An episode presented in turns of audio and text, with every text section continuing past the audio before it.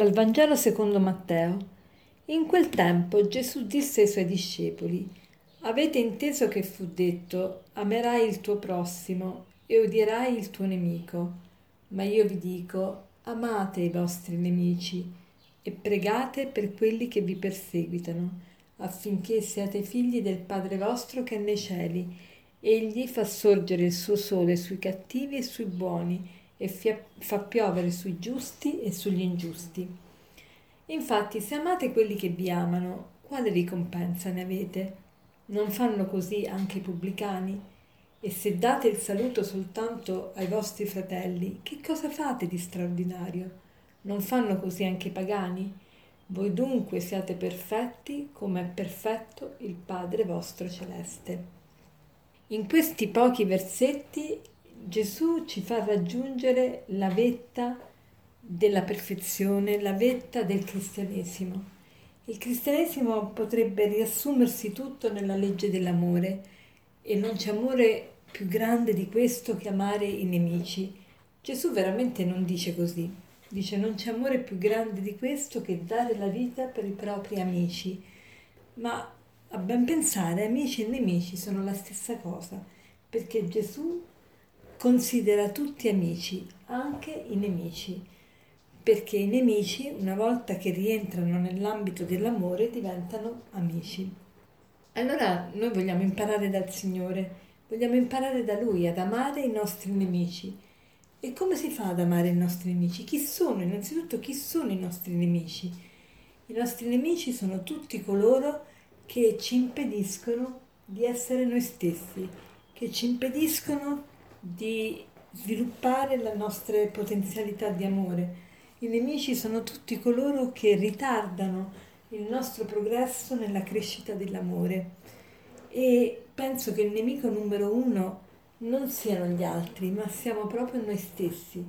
Noi stessi siamo il primo nemico da amare.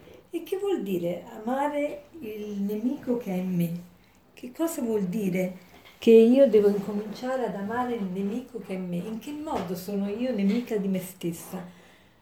Io sono nemica di me stessa tutte le volte che non mi apprezzo, tutte le volte che mi giudico indegna, tutte le volte che penso male di me, tutte le volte che mi butto giù, mi scoraggio, dico non sono all'altezza, non sono fatta per questo, eh, non nessuno mi può voler bene. Eh, ecco, io in tutto questo non mi amo facendo così, sono veramente nemica di me stessa. Allora io vorrei oggi che prendessimo in considerazione questo aspetto dell'amore dei propri nemici, l'amare il nemico numero uno di me stesso che sono proprio io.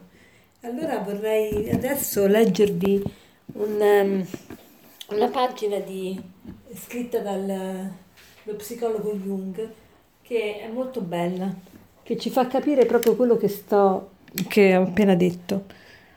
Vi ammiro voi cristiani perché identificate Cristo con il povero e il povero con Cristo. E quando date del pane ad un povero, sapete di darlo a Gesù. Ciò che mi è più difficile comprendere è la difficoltà che avete di riconoscere Gesù nel povero che è in voi. Quando avete fame di guarigione e di affetto, perché non lo volete riconoscere?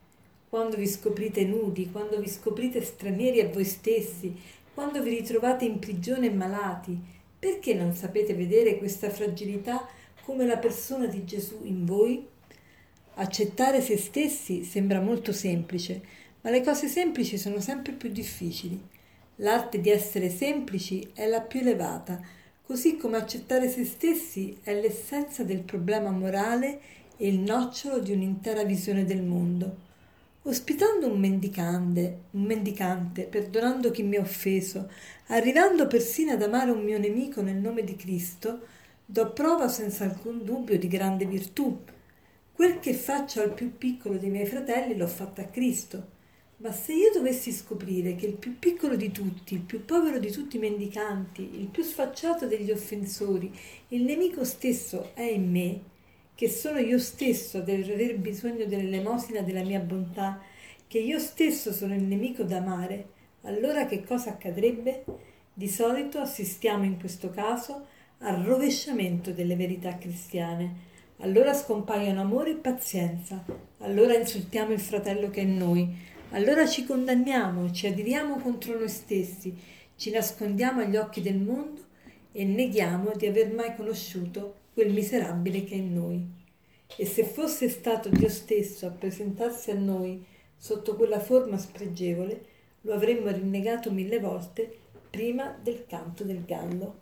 Ecco, facciamo tesoro di queste parole e cerchiamo di amare noi stessi prima di tutto accettando la nostra natura, accettando chi noi siamo e poi lavorando sui nostri difetti, sui nostri limiti, non buttandoci più giù, non scoraggiandoci, ma imparando dagli errori ad andare avanti e soprattutto non vedere il limite come una condanna, ma come invece una possibilità.